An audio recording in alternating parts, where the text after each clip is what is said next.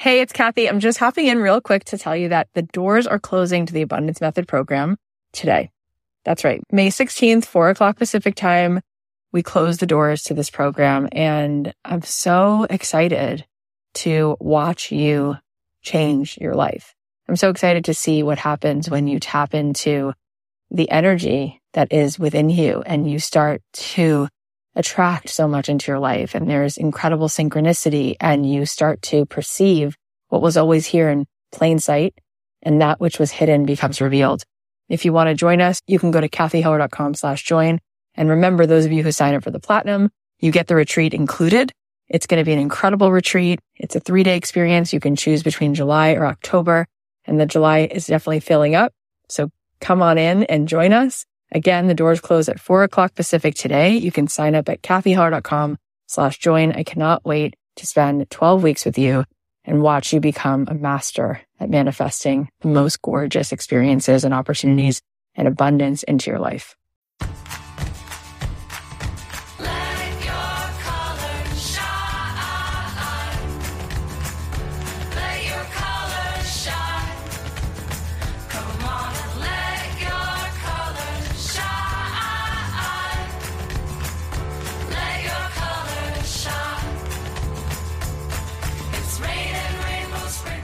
Thanks to American Giant for supporting Don't Keep Your Day Job. As we all navigate through our new normal, we need to come together and support our communities. American Giant has built a 100% USA-based supply chain with relationships with factory workers and communities. Get 15% off your first order when you use promo code DREAMJOB at american-giant.com. Also thanks to KiwiCo. KiwiCo creates super cool hands-on projects for kids to make learning about STEAM fun. Designed by experts and tested by kids. Get your first month free on selected crates at kiwico.com/dreamjob.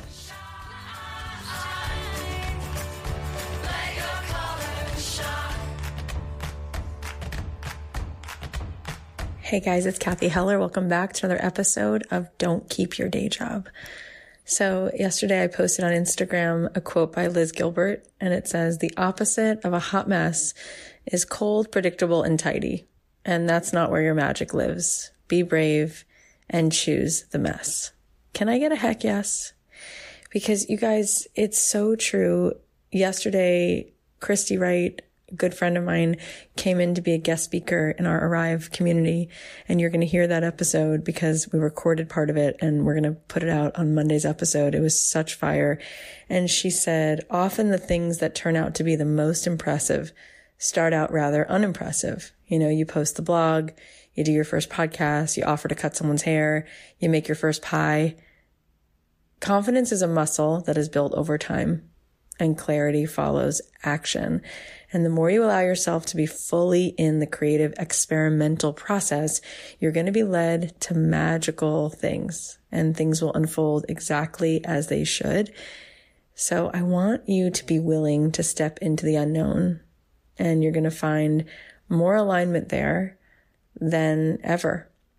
And you know, it's interesting, like there are moments when you connect to the divine within you, when you connect to the source of energy, that still very clear place that is within each of us. And it's this very familiar, unfamiliar feeling. It's like the most unfamiliar, familiar feeling. And that really is who we all are. And it's in that place that we don't know exactly what's going to happen, but we can just feel that there's something guiding us, that there's an expansion. And it's amazing. It's like the cost of admission to having the life you want is just the courage to see a possibility in the field of possibilities before you actually can experience it with your senses, and just to trust and walk toward it. So yes, yes, yes. And by the way, if you want to join us to be part of our Arrive community, it is such fire in there. And my Made to Do This program is closed for enrollment until 2021, but the Arrive community is alive and well, and it is so fierce. And we have all these guest experts coming in. We do these like live sessions. The community gets a chance to ask their questions. I come in once a month and do a Q&A. We do workbooks every month where we like work together as a community to actually set goals and make things happen and build momentum in our businesses. So you can find out more about that at kathyheller.com/arrivecommunity. We have another few amazing guests coming on. The next one is Sherry Salata, who was executive producer of Oprah and president of Harpo, president of OWN. She's amazing. Come join us. You can do it month by month if you want, but I'd love to see you in there. I also have something super fun to share with you. Do you want a chance to win a hot seat with me? Do you want me to coach you? We are now going to be doing a call-in coaching with Kathy. Yes, we are. So if you want to be eligible for this, you just have to leave a rating and a review for the podcast. You just click on 5 stars, leave us a review, and you're going to fill out an application that is waiting for you at kathyheller.com/call-in. And you'll let me know, like, what are you struggling with? What do you want to know? And then if you want to be on it, once a month, I'm going to start talking to you guys and answering whatever I can to the best of my ability to give you direction, to give you courage, to give you permission, and to help you get clarity around your idea. So if you want to be a part of it, awesome. Go to kathyheller.com/call-in. And all you got to do to be eligible is just let us know that you're listening to the show. So subscribe to the podcast, leave a review for the podcast. And then if you already did that, then you're good to go. And go ahead and post about the podcast in your Instagram and tag me. And then fill out that application at kathyheller.com/call-in. Let me know what you're struggling with, and I'll talk to you live. And then we'll put it out there for the world to hear. So come on over and check that out. All right, now let's talk about today's guest. Miles Adcox is here. He's the owner and the CEO of Onsite, which I've mentioned many, many times before. It's an internationally known emotional wellness lifestyle brand that delivers life-changing personal growth workshops, inspiring content, leadership retreats, and just full-on emotional healing. I went there last year, and I'm not exaggerating when I say it was one of the biggest eye-opening experiences of my life. They're not sponsoring this episode. They're not paying me to say this. I really had such a breakthrough there, like a million breakthroughs. But I truly feel like I left so much on the campus of Onsite and came back home to myself in such a enormous way. And I wanted to have Miles on because I wanted him to share his wisdom and just tell you more about his work. Miles is a speaker, a podcast host, a business leader. He's also a coach. He's worked with Oprah Magazine, Brené Brown, TEDx. He's been featured on 2020, Good Morning America, The New York Times, The Wall Street Journal, The Dr. Phil Show.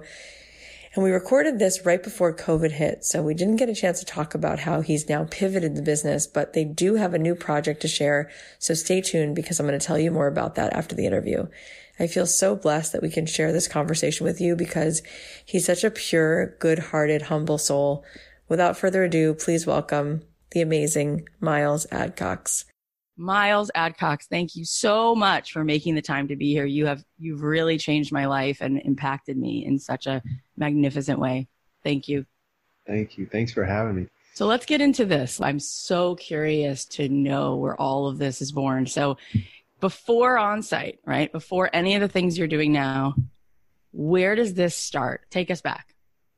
Well, I was fortunate to grow up in a really well-intended, beautiful, but messy system where, as I now describe, that's most families, but some messier than others. But ours didn't do emotion that well. We were kind of on the fallen towards the emotionally illiterate side of the scale, and we just didn't know how to express feelings or intimacy or connection in that way. So I think at the earliest imprint I can remember, I began to look externally for validation. And so I believe that initial imprint probably began to set me up all these years later with all this work to support people in trying to do inner work. Yep. And from that, I think I did become very empathetic towards the world, maybe even earlier than I knew what empathy was. And it started for me, I grew up on a farm, a little small town in Tennessee, and I just fell in love with four-legged anythings, and I'm still there. So I love animals of all kinds. And they were kind of the first, I feel, that I had a deep sense of connection with. And then my story goes on from there to where I had early imprints, but then I did a human thing, which was the more I tried to become what the world wanted me to be, the less I knew who I was. And so I lost my compass and I became what everybody else wanted me to be, which surprisingly is a pretty successful way to do life. That's the way a lot of people do life. And life can actually validate, I think, and give you a lot of ribbons and awards and acknowledgments and accomplishments. So I was popular in school. I was successful in athletics and other things and got all the external validation anybody could ever want. But inside, I was slowly starting to die. And it wasn't until my late teens, early 20s that it all kind of caught up, and all the emotion that I had compounded over the years kind of ran its course. And I look back now to what then was one of the more painful parts of my story. I remember thinking that when I was somewhat at an emotional bottom, I thought, I don't know that life could get much worse than this. And as it goes, I think that moment, which I used to define as one of the worst, I would now define as one of the best, because it ultimately what opened me up and shifted the paradigm to get into my own emotional recovery and get into that journey, which changed my profession and led me into what we're doing now. So when I woke up to this new language, a new context, and begin to feel and begin to get connected, I was on fire about it. It's the only way I can describe. It changed me, but I thought, why should this only be reserved for people lucky enough to have kind of a painful point in their life and have the right people come around them and the right resources to get support? Yeah. This should be packaged, communicated, and delivered to everybody. So that's kind of what I got obsessed with at that time and got me started in my career. First of all, it's so beautiful that you were so generous to share your own pain point, because of course we want to give to people what it is that we need. And also we can only help someone out of a well if we've been down there. You can only get someone home if you know their address, right? And one thing that really was shocking but beautiful about Onsite is that everybody's in pain. Like, it doesn't mean you have to have a capital T trauma. Those little T traumas, there was so much in there. And I was looking around going, oh my God. It's like you think to yourself, oh, well, you know, me and my neighbor down the street, you know, we've had it pretty good. What are we complaining about? Why do I feel sad all the time? What's wrong with me? You know, it's like, well, there's an 8-year-old inside of you who maybe had some things that you have to sit with, and you don't even know how to deal with that. And it was just amazing how everyone walks in this room the first night of Onsite. Everyone looks cool. It's a pretty cool population of humans that come. And one by one, boom, it's like dominoes falling. Like everyone just surrenders and says, oh yeah, I guess this is some hurt that I really didn't realize how much I needed to make space for. It's amazing. For those people who don't know, tell me what Onsite is and what it is that you want it to do. When somebody goes through that experience, what are you hoping they get when they come out on the other side? I would describe it as just an emotional health retreat center. If I really strip it back, I kind of see it as human school in a way. It teaches us to be more humane to ourselves and other people, which I think we take for granted that we just know how to do that. And I think in a way we've accomplished a lot. And in other ways, I think we're just getting started with how I'm hoping to impact culture. I never really got involved to create a world-class emotional health or mental health service. That felt like a byproduct of, and we've been fortunate to carve out some brand equity that would support that, but that's just a byproduct. That's not the end goal. I've always believed that if we could collectively improve the emotional health of individuals in our culture, then we can change our culture. And I believe we've had a lot of other efforts or interventions to try to help our society and culture through the lens of education, which is the most traditional one, through the lens of faith and religion and spirituality, which is another traditional one, through the lens of the business community, all of which are valiant efforts, and I'm excited for them. But right now, the problem is way outpacing the solution. We're the most disconnected cohort in American history. All the statistics around suicide, anxiety, depression, loneliness are off the charts, despite all of our best efforts. And so I've long thought that psychology or emotional health, the information that we sit on, has way bigger implications than the narrow box in which we put it in. I think if we can depathologize it, shift the language a little bit, neutralize it, find outlets to make it more digestible, which it's organically happening with people, you know, leaders like you and others who are just being brave enough to talk about their stories through their platforms. I'm starting to see the paradigm shift, but I really think Onsite, I've always wanted it. We want to change lives through enhancing emotional health. And now, of course, we're one offering, and there's a whole lot of offerings out there. And so not everybody can come sit around our table, but we've been supportive intentionally around certain communities, creatives, people that choose public service, politics, business leaders, different people who I feel if we can support them in getting a little more grounded in who they are and getting healthier, then they'll go back and do their own influence just by being a better version of themselves. So that's kind of the whole idea, is that if we have emotionally intelligent, self-aware, empathetic people at the tables where problems get solved in our world, again, politics, education, business, on and on and on, then I think we got a good chance of leaving the world better than we found it. And that's my hope for Onsite. It's just exquisite.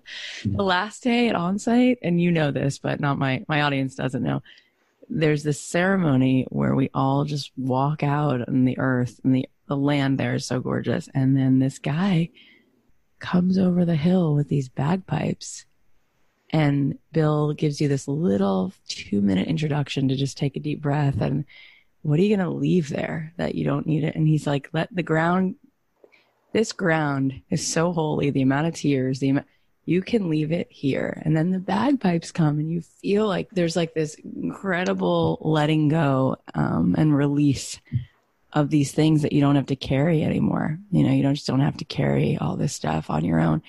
It was so unbelievably amazing. I'm just so glad that you noticed and acknowledged some of the, what we used to consider ancillary components to the programming, but now they've kind of become more of the main stage. It's the healing hospitality and some of the other things that we've built in and facilitate end up being some of the things people remember the most versus our kind of core curriculum and small group experience. But that, it took me back when you were describing that we initially, I had Braveheart was one of my favorite movies. It's one of Bill's favorite movies too. And there's just so many great metaphors in that movie. But the pipes, which are normally used in ceremony, I can't remember the timeline. I want to think it was about 10 or 12 years ago. It was the first time we'd ever had all of our therapists from all over the country fly in, and we hosted and did for them what we do for our guests for 3 or 4 days and just poured into them. And I wanted to try out some different experiences that they'd never seen or been exposed to, and drew that one out on a napkin the very first time about, I wonder if we could take and build a labyrinth and we could tie in some theatrical components that would kind of just take people into their story, where you don't have to use a lot of words, but you could just come up. And sure enough, I built that labyrinth by hand, me and a buddy, and it took 3 months. It was a Oh my God. And you built it by hand. Yeah. This is what I mean. Like, you don't need to be on the ground building something, but that you can, and I'm telling you, talk about ancillary components, every stitch of that experience, the women and men who work in the kitchen, I wanted to hug every one of them. And then talk about hospitality. You guys listen to me. You guys know I like nice things. I was like, whatever this cabin is, this is what I want my house to be. And then you have literally the kindest people where, like, I felt for the first time in my life, you could be any religion, any gender, come from any zip code. You are welcome here. In the deepest way. There was no agenda other than, please come sit, and you get another human to witness you and love you and guide you back home. That is all we want for you. That's it. In fact, on top of that, let me just add, I've been to other cool things where at the end, then there's an upsell. And I'm like, where's the upsell here? I'm like, what's the follow-up going to be here? Where's the business piece of this? Nope, nothing. In fact, even with me, I walked up to Miles at the last day and I said, I have a podcast. I'd love to have you on. And you said, sure. It was like, whatever works for you. And then you even said, why don't you just go back and see how this integrates? And then if you feel it, sure, give me a call. I'm like, wow, like this guy, he does not need anything back. He so wants me to just have that. That's so unique. Please understand how unique that is. I'm sure you do. Wow. I want to ask you, because this show is called Don't Keep Your Day Job. It's about finding your purpose in this world, right? And so it's all about really getting over all of the shame and the self-doubt that tells us I'm not enough and all the lies, right, that we carry around. What do you tell a person who says, I don't feel like I'm good enough? I don't feel like there's room for me.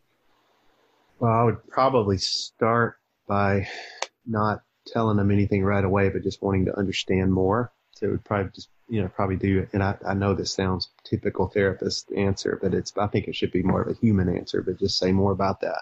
Just tell me more. I wouldn't ask a question. I think questions, when people are asking big questions and seeking guidance or direction or hopefully advice on something that is such a big question that somebody would ask, then I think a question often implies that there's an answer.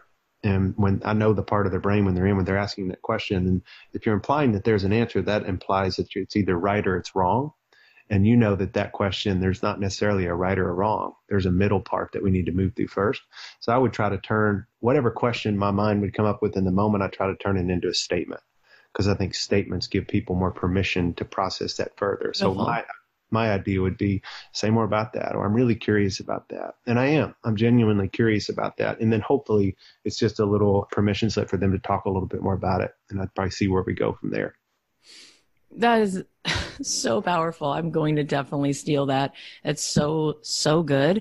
I've heard you say, and I might paraphrase it, but the gist of what I've heard you say is, how powerful is it if you could just give another person like 3 minutes even just to talk and not to judge, not to have a question, just like, I'm going to sit. I won't even mention it again. I just want to hear, and how much people can get out of that. Here's my question for you, having met so many souls who come to Onsite, who come through the work you're doing and do open up. What do you find is one of the through lines that causes a person not to feel like they're enough? What is one of those things that maybe we can look to see if we could be aware of that might be one of the reasons? Because I learned so much about this at Onsite. My theory around it would be, there's a lost art of kinship in our communities, in our culture, to where in sociology kind of answers this question better than psychology. But if you back up to a time where we used to live in packs of like 25, and then you watch kind of humanity evolve over time and into different phases, from living like that into moving into more tribal years. But then in the pre-Depression era, right around the Depression, there was never the nuclear family. It was always 5, 10, 15, 20 people living together, because you kind of had to. And so therefore, when someone didn't see your worth or be able to mirror or validate who you are, then you had other people that could step in and do that. So if you had a dad that had his own trauma story and he wasn't available, or he was an alcoholic, then you had an aunt or an uncle living with you that could step in, and community and kinship could be supported and backed up. Yep. And then when we got into the 50s, that's where the nuclear family started, which is 2 parents, 2 kids. That's the norm. And anything but that is abnormal. So let's build fences and walls around that, and let's isolate around that. And that becomes the new norm. I think we're still paying the cost of that all these years later. Now, I do think one thing we got right in the 50s is that I value privacy. I think we can still do privacy and autonomy, but I believe we're really missing a good dose of healthy community. I was just up in Northern California at San Quentin, and Bob, who you mentioned earlier, he and I were together, and some other friends, and he and I teach a class up there. And it started out with an inmate who his name was Money, and he was incredible. He was a spoken word artist, and he did a spoken word piece called Talk and Listen. And I wish I could remember and write it down or do it justice, but he would basically say, talk and listen. And he had this little beautiful pause. And then he started filling it in with this poetic, he took you on a journey. But ultimately what he said was he was never heard, ever. And therefore he just didn't know who he was. He didn't know his worth, didn't know his truth. So after he finished, I was just in awe because it was so beautiful. But then we pivoted from what we were going to teach, and I moved them right into a listening exercise, because I realized it's not that I need to train these men to be good listeners, which is something that you can learn. It's more I want them to have the experience of being heard. And that's part of the benefit of teaching listening, is it takes 2 people. One's a talker, one's a listener, and you can teach people the art and the science of really listening. And therefore, the person who's talking gets the benefit of. In many of their cases, I found out the very first time some of these men who had served 25, 30 years had ever been heard in their life.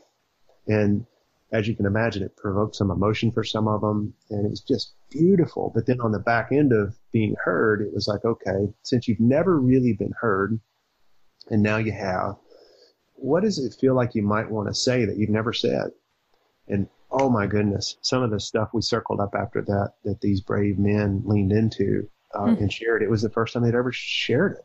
It's so beautiful. And the amount of belonging that happens, you know, like I was nervous because I didn't know anybody. I was going to fly to Nashville, take a Uber 45 minutes out. I don't know anyone who's going to be there. And I thought about bringing someone I know, or I'm going to be there without my phone. They're going to take my phone. I don't know anyone. That made me feel so anxious.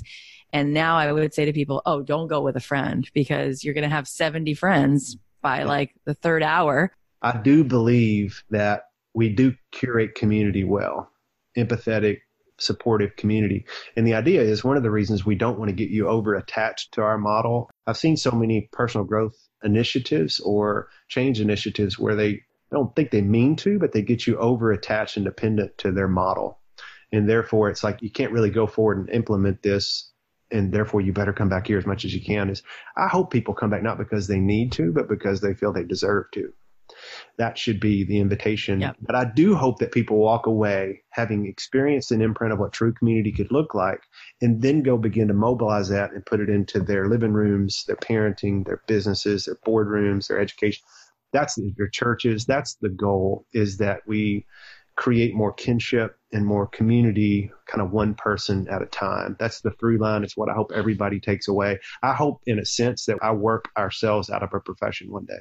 Yeah, I would be thrilled if at the end of my time, my legacy was that there's not a need for Onsite anymore because we're doing that naturally in our communities. I love this conversation, but before we keep going, let's just thank our sponsor. Now more than ever, we need to come together and support our communities, the men and women making stuff in our country. And it's crazy to think that in 1960, 95% of all clothing was made in the USA, but today, only 3% is. American Giant is changing that with their 100% US-based supply chain with relationships with factories, workers, and communities at every step. It's not the cheapest, but it makes for a better sweatshirt that's built to last. Plus, it's better for our people and planet because their clothes are not made to end up in a landfill. I got a dress and their classic zip hoodie. They're both super comfy and the material is top-notch. I've purchased clothes before that weren't made from the best manufacturers and the threads would just come out or I would get holes in them, but I can tell just from the weight of the fabric and the stitching that these pieces are crafted to last for a really long time. Get 15% off your first order when you use promo code DREAMJOB at American-Giant.com. That's 15% off when you use code DREAMJOB at American-Giant.com. We're still spending a lot of time at home, and sometimes it's a challenge to figure out how to keep my kids entertained without putting them in front of a screen. That's why I just love KiwiCo. With KiwiCo, your child can get super cool hands-on science and art projects delivered to their door every month. It's such a good way to encourage kids to become innovators and creative thinkers, and it also builds their confidence when they're able to build their own things. There's no commitments. You can pause or cancel at any time. My kids love the Kiwi crates that got delivered to our house. My little daughter Eliza got the Fun with Flight crate, which came with a DIY kite and a rocket kit. We've had so much fun testing it outside, and it's become a real fun family activity for all of us. For me, it's just a relief that they can each get their own crate that tailors to their ages, so I don't have to worry about them fighting over the same crate or trying to do a project that might be too complicated. This is really designed to keep them learning and inspired. KiwiCo is redefining play with hands-on projects that build confidence, creativity, critical thinking skills. There's something for every kid or kid at heart at KiwiCo. Get your first month free on select crates at KiwiCo.com/dreamjob. That's KIWICO.com/dreamjob. I learned so much at Onsite, and one thing I learned was that I was codependent, and never thought that before. Never. I used to think that to be codependent meant you were really, really needy. And I'm like so independent to a fault. That's like one of my survival skills is like having a hard time with support. Let's put it that way. And at Onsite, you guys do this amazing thing where there's all these different pieces of codependency. And then you ask people to sort of pick one and stand in a certain part of the room if you identify with one aspect of this. And I could have picked like 5 of them. And I realized codependency has a lot to do for me with being a pleaser. And so if I want people to be okay, you know, I'll set myself on fire to make sure that somebody else is not mad at me or is not dysregulated. That's clearly codependency. Like, I'm dependent that you are okay, so I have to make decisions. And one of our most downloaded episodes is a woman named Sarah Knight.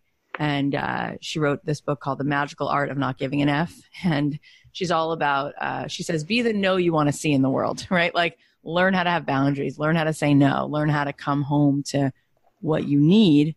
And we're so disassociated from that.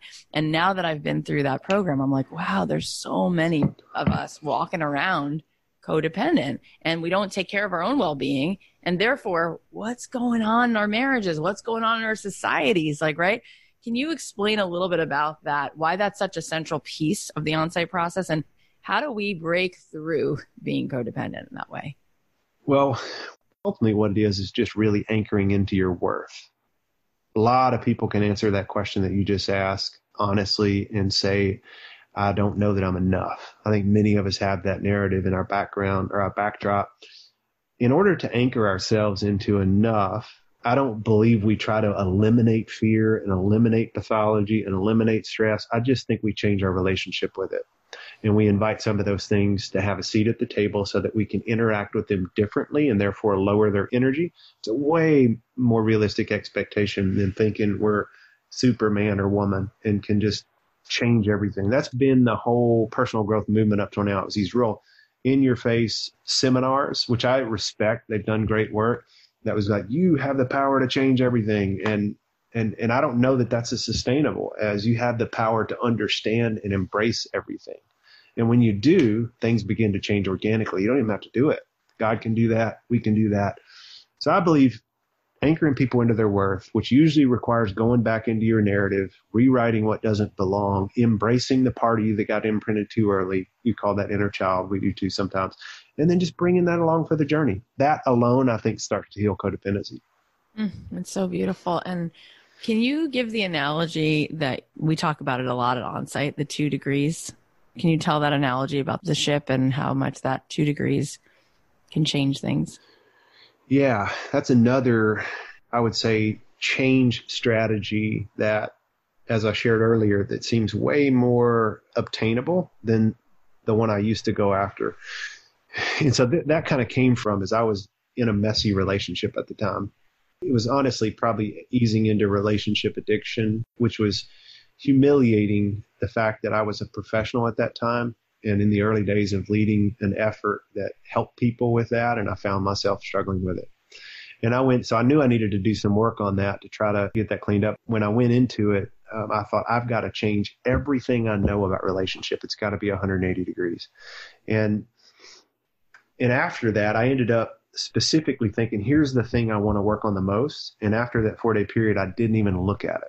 I didn't even touch relationship, the relationship that was the one I thought I'd focus on. I ended up focusing on me and going way back into my story and figuring out, where did I get these messages to begin with? So I came out of it thinking, maybe I never needed 180 to begin with. All I needed was this subtle shift that over time would kind of do like that. And then researched a little bit about what 2 degrees means on the water for sailing. And I thought that's really what we need to invite people into here at Onsite is not a 180-degree change, but a 2-degree change that over time would be not just sustainable, but it will end you up at a way different point in which you started in a much more graceful way.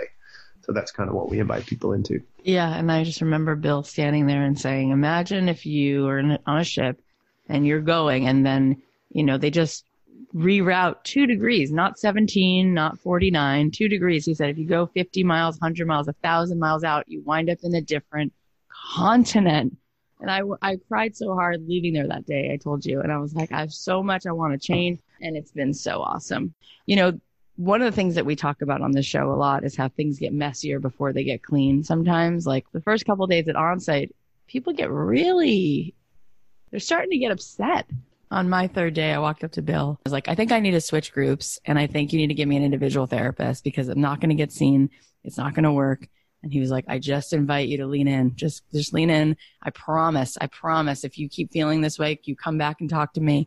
And I went back in, and oh, my God, I just realized, you know, a therapist said to me years ago, if you have 3rd-degree burns, what's the kindest thing someone can do? Hold you tight? Or stand 6 feet away. stand 6 feet away, right? And when you carry so much shame around feeling worthy of love, and when you haven't really ever sat long enough to let someone see you, it doesn't feel good. What do you think makes us feel unworthy of love? And how do we begin to have the courage to let ourselves be loved? So I'm a fairly new father. My son is 2.5 and my daughter is 10 months.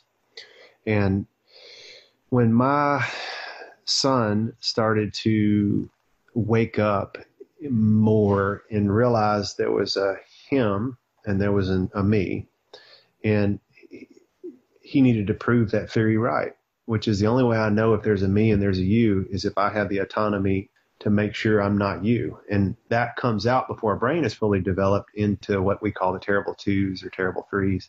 And even knowing that normal phase of development, it was so stressful as a parent. I was like, what am I doing wrong? What is going on? My kid is a little hellion. And I was talking to a friend of mine who, she's a really incredible therapist, but her husband's a pediatrician. And I called them and I was like, he's screaming. He started doing that as I don't know what he was actually doing, but he would just scream where we were. He would just scream top of his lungs. I was like, what are we doing wrong? Well, when I was talking to my friend, she didn't need to talk to my husband.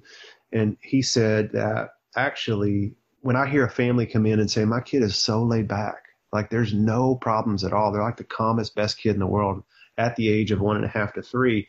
That is a sign that he wants to bring them in to check them for developmental delay. And I was like, whoa.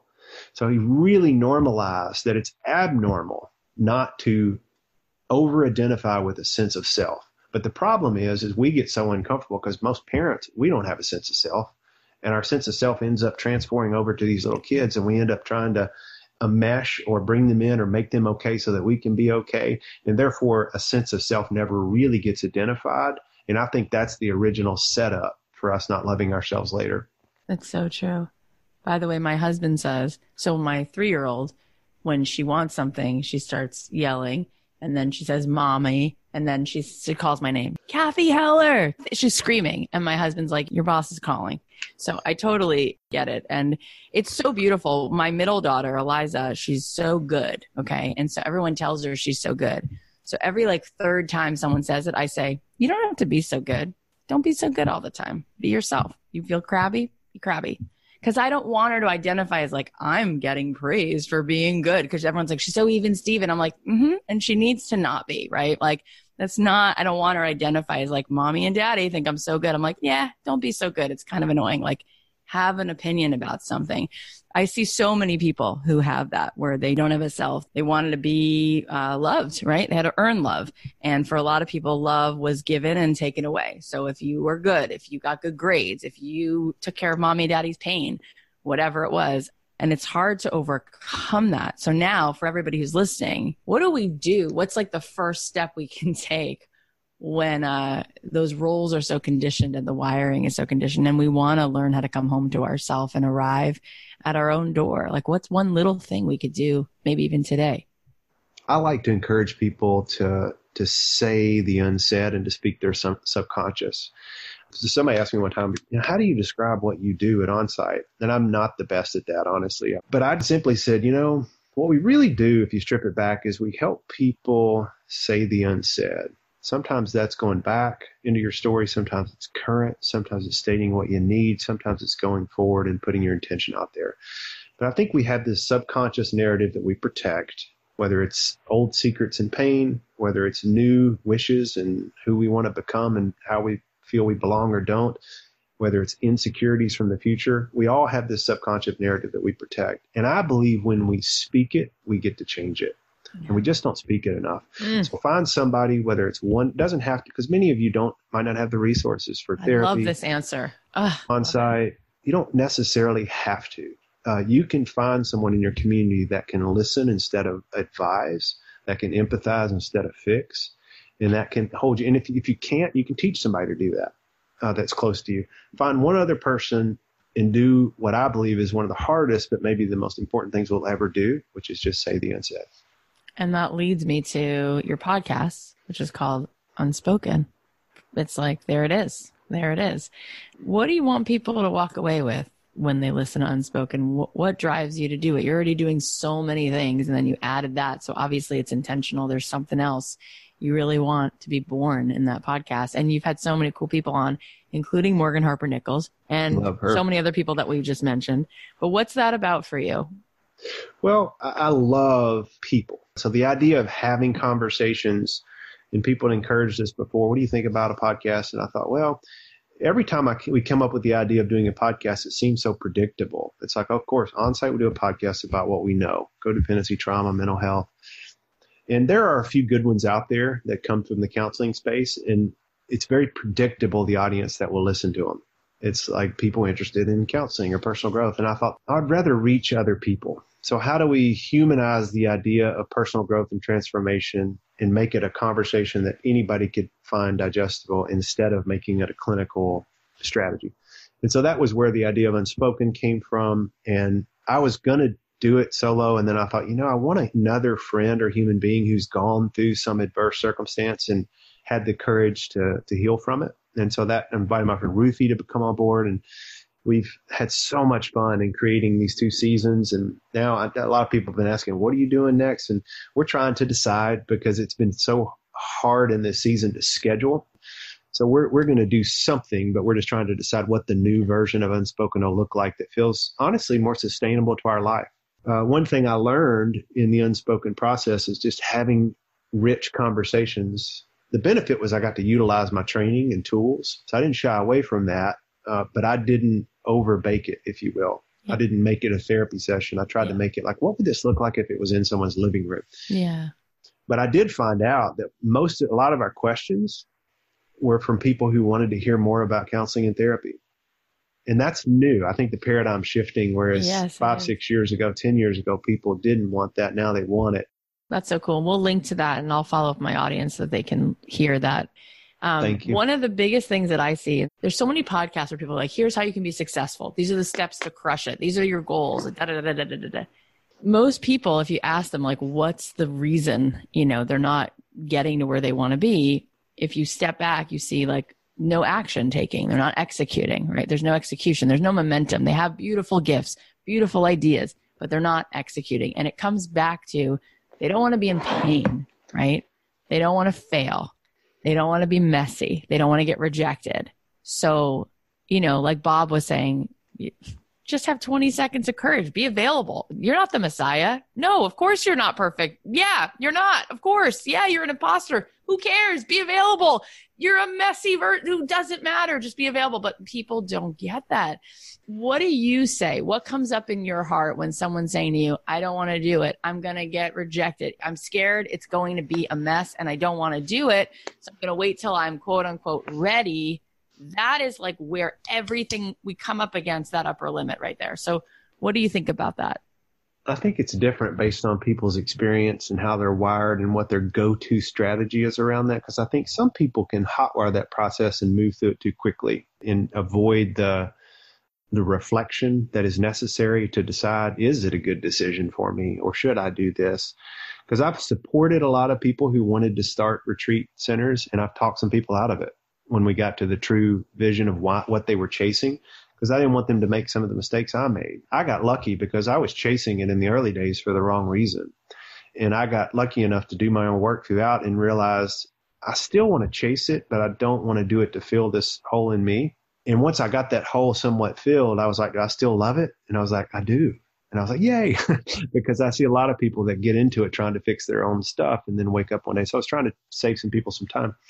But for me, for example, and I'll share what it sounds like Bob may have shared a little bit, is I can be over-analytical.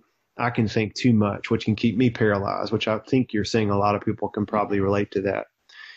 Don't bypass the analytics. Don't bypass the ability to process. But then when you feel like you've done that, you do need to, I think, take a step and practice making it the wrong step. This sounds counterintuitive, but I'm a recovering perfectionist too. So the wrong step, I would avoid 100 times more than I might take the right step. So if you spend so much time avoiding the wrong step, you'll never even take a right one. So I think wrong steps are just strength conditioning for future risk, emotional risk. And so I try to take some wrong ones sometimes and process it. The 20 seconds of courage was good for me. Did he tell you where that came from? Yeah, he said, you have it on your ring, he told me. Is that true? I do, yeah. Yeah, yeah. He told me that. It came from just a little movie that I had seen somewhere, and that was perfect for me. It was We Bought a Zoo, which is, should get the credit. It was Matt Damon and Scarlett Johansson. Have you seen that movie? Yeah, I cried my eyes out. That's a great little movie. But yeah, that was a background part. But it was a through line. So yeah, I think take the wrong step, and sometimes the inability to turn off your overthinking it is just to go for it. I do take a lot of risk, particularly in my professional life, in my personal life too, but I never do those alone. I mitigate my risk by sharing them. And today we had a management team this morning with some of my leadership team, and the theme came up of like, 2020, what do we feel like we want to work on? Well, we've been busy. You know, our effort has grown, and we're thankful for that. It's what we've worked hard for, but we're identifying that we're starting to lose some of the fun of it that we used to have when we were smaller and didn't have as much pressure. We just had so much fun. And we were like, how do we bring the fun back into it? I love that question. It's great. We realized with the three of us that were in this meeting, it was like, well, if we're not having fun, they're not going to have fun. And so how do the three of us talk more about this initiative and hold one another accountable? And I thought, I've got to figure out a clever and creative way as a CEO to go implement this in the organization. And I thought, oh, heck no. I got to figure out a humble and generous way to empower the leaders around me to say, let's do this together. Mm-hmm. So I think that's what helps people mitigate risk is have a shared risk. Yep. One thing I was just thinking is so powerful is that it has grown and it is growing. And I only heard about Onsite through a friend, right? Like there's no like Facebook ads running, like it's, or maybe there are, I just don't see them. But it's one of those things where Seth Godin has been here a couple times. And if you ask him like what marketing is, he'll say radical empathy. Come on. It's so good. Because on the other end of your Facebook post or your email funnel is a human. And yes. I've never seen an organization where every person, Miles, every person at Onsite, and it was full, someone told them, you just have to go. Just go. And they're not making money off it, you guys. I'm telling you the truth. So what do you think about that? Because you're building something that's so, talk about engagement, talk about human connection, forget marketing. Like everything that you've said, every answer, it goes back to like the most genuine, delicate, earnest thing. So when people are listening right now and they're thinking, how do I make something that's successful? What do you think about that human connection piece? I mean, the bottom line is you're doing it right. There's something happening on those retreats. There's something happening every time you talk, every time you post something. What do you think's at the core of that? It's probably an intention. It's probably something that you feel and it's coming through. So what would you guess that is that's working? And I don't want to make it sound like we haven't done some traditional things along the way that are a bit more strategic, and we've grinded it out to try to build an organic following and some brand equity. But we have taken a lot of non-traditional steps. And I think it depends on what you want to do. I think if you're wanting to build a business that has a significant purpose or a social impact tail to where, and I want to be successful, I don't want to shy away from trying to build a successful business, but also want it to do really well. I want to have this really good balance between mission and margin. I think if you're doing that, I think that's where you have to make some non-traditional moves or some countercultural moves. And so it's been hard because I've had super smart people say to me before, you're not clear, you're not doing this, you're not taking the right aggressive moves towards this. And I knew they were right with what they knew. Okay. But we had to go back and trust our gut and say, well, what are we doing that feels right to us? Even if it means that we won't grow as fast as the next person. And we haven't. Our growth trajectory has been slow. But I think that's been on purpose because we just hyper-focus on the integrity of the offering. Don't do it perfect, but we don't want to lose that. And we feel like if we brick and mortar scaled every opportunity and had places all over, then something might shift with the soul of what we're trying to do.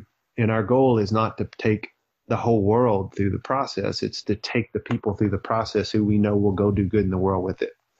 So that's a long way to say non-traditional moves and trust your gut. So good. And I was amazed because I went in December and it was full. And I said to one of the staff members, how many of these do you do? And she's like, oh, every, this one, like all nonstop. I go, and it's always full. It's always full. I'm like, okay, wow. Like it's really, really impressive. And people are coming from all over the world. It's just amazing. One last question for you is that, and it's so sad, Miles, it makes me feel so sad, but I feel like people don't feel worthy of being happy. You know, it's like, who am I to have joy? Who am I to, when Martha Beck was here, she went to Harvard and she studied sociology. She said, Kathy, I couldn't believe how many people in free societies chose to do things they didn't like most of the time. What is that? And Brené Brown, you know, she was talking about how as soon as we feel joy, 4 seconds later, we feel fear. Something's going to take it away, or I feel shame. I just wish people knew, like, your joy is the greatest gift you give to the world, you know? Mm. What do you think about that? Are we allowed to be happy? Is it selfish if we do things we love? And how do we get over that feeling of shame that we can have 10 minutes a day where we dance in our kitchen or take time for ourselves? I think that that's a real big problem. I don't know that I'm the best suited to talk about that because I think I'm in process with it, if I'm completely honest. I do now. I've done a mountain of shame work and will continue to do that. And I do think my shame ceiling is much higher than it used to be. But in terms of that pivot where I really embrace the freedom of joy, I don't do that as well as I would like to. I'm really a work in progress when it comes to that. I can tend to be joy foreboding, which is Brené's words too. But I'll tell you what, one thing that's changing it for me is my kids. Yeah. They'll do that. And I feel like I am leaning more into this silly, joyful part of me, but I don't show it to a lot of people. But once I've known somebody for a while, I've got a pretty good runway. They get to see the silly, playful side of me. And I like it. It's so fun. I want it to come out more, but I don't do that as much as I'd like. So that would be my honest answer, is that I'm working on it. One of the coolest things, I could literally say 1,600 things, but right after everyone cries at Onsite on the last day and shares what they're taking with them, you guys like turn up the Black Eyed Peas and everybody dances, and it's like, and everyone lets themselves feel good. And that feels to me like one of the most powerful moments of the whole thing is that people let themselves feel good. Tell us where we can find you. Tell us where we can just have more of whatever this is. Thank you. So you can follow along Onsite at Onsite Workshops is our handle for socials, Instagram, Twitter, and the others. And then mine is just at Miles Adcox. And I think for a long time, I felt like my role was more beneficial to the effort if I was backstage. And now in the last 2-3 years, I've been stepping out more. And I don't think until this year, I stepped out more, took the risk. It was very uncomfortable. And now I'm starting to own it. So now I'm going to do something I don't ever do, which is say, follow Onsite. I love it. Follow me too. Let me just tell you something. God doesn't give a person the depth and the wisdom and the face that you have if he doesn't want you to. That's not even yours, Miles. He just made you be the kindest, most handsome. That's usually not a combo. Okay. He gave it to you, and he's saying, like, it's all for a reason. You know what I'm saying? Like, you are morally obligated to be out there as big as you can be. Everyone loves you. Keep doing you. We will continue to support you. I will continue to support you. Thank you for taking all this time today. Wow, I needed that. Thank you for buttoning it up with that. I'll take that one with me. I appreciate you a lot. This was fun. Thanks for letting me give that to you. See, you did that too. Have an amazing weekend and an amazing day. Same to you, my friend. I hope to see you again soon. I love talking to Miles. If I could wave a magic wand, I would send all of you to Onsite, but I know Onsite might not be affordable for everyone. Luckily, Onsite created a new digital course called Rediscovering You, and it's available to purchase until this Sunday, October 11th. It's a 6-week online roadmap to help you break the cycles that keep you stuck and move forward with a renewed sense of clarity, freedom, and direction. By exploring your past, present, and future, this course will equip you to truly connect with yourself and help you build toward the life you've always desired. inspired. And they're just so generous. They've made a special coupon just for you guys. If you go to the link in our show notes and use the code Don't Quit, all one word, no apostrophe, you're going to save $200 off the course. How awesome is that? Thank you, Miles, and a huge thank you to the whole Onsite team. You guys are truly extraordinary. Okay, now here are the takeaways. Number one, talk and listen. Number two, we shouldn't try to eliminate our fears. We should change our relationship with it, invite it to have a seat at the table, and learn to interact with them differently. You have the power to understand and embrace everything. Number three, you don't need a 180-degree change. It just takes a subtle 2-degree change over time. It's more sustainable, and you will end up in such a different point in a much more graceful way. Number four, say the unsaid. We have a subconscious narrative we're trying to protect. When we speak it, we get to change it. Number five, don't bypass the analytics and the ability to process. But once you do that, you need to take a step and practice making it the wrong step.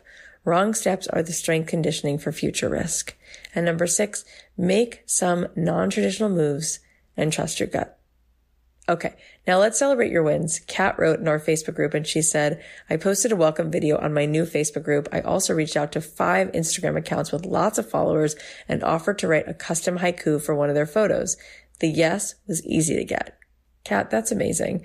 It can be so intimidating to put yourself out there, but you mustered those 20 seconds of insane courage and you're already opening those windows of opportunity for yourself.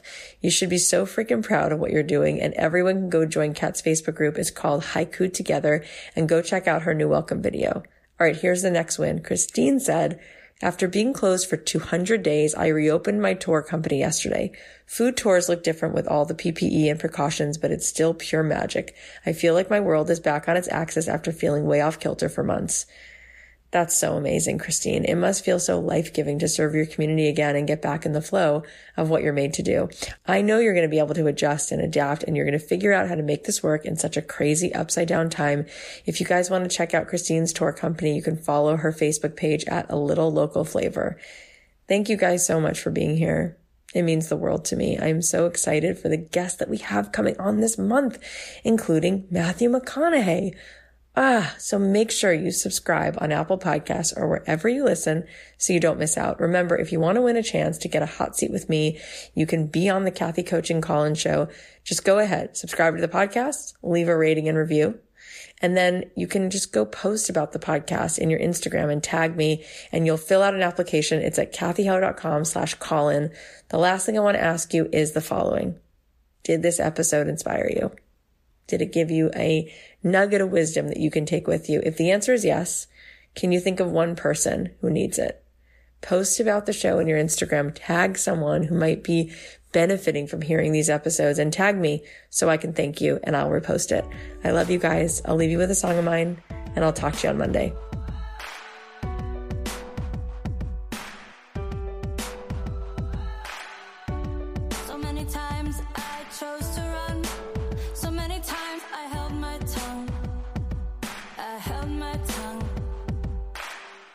Never saying what I needed to.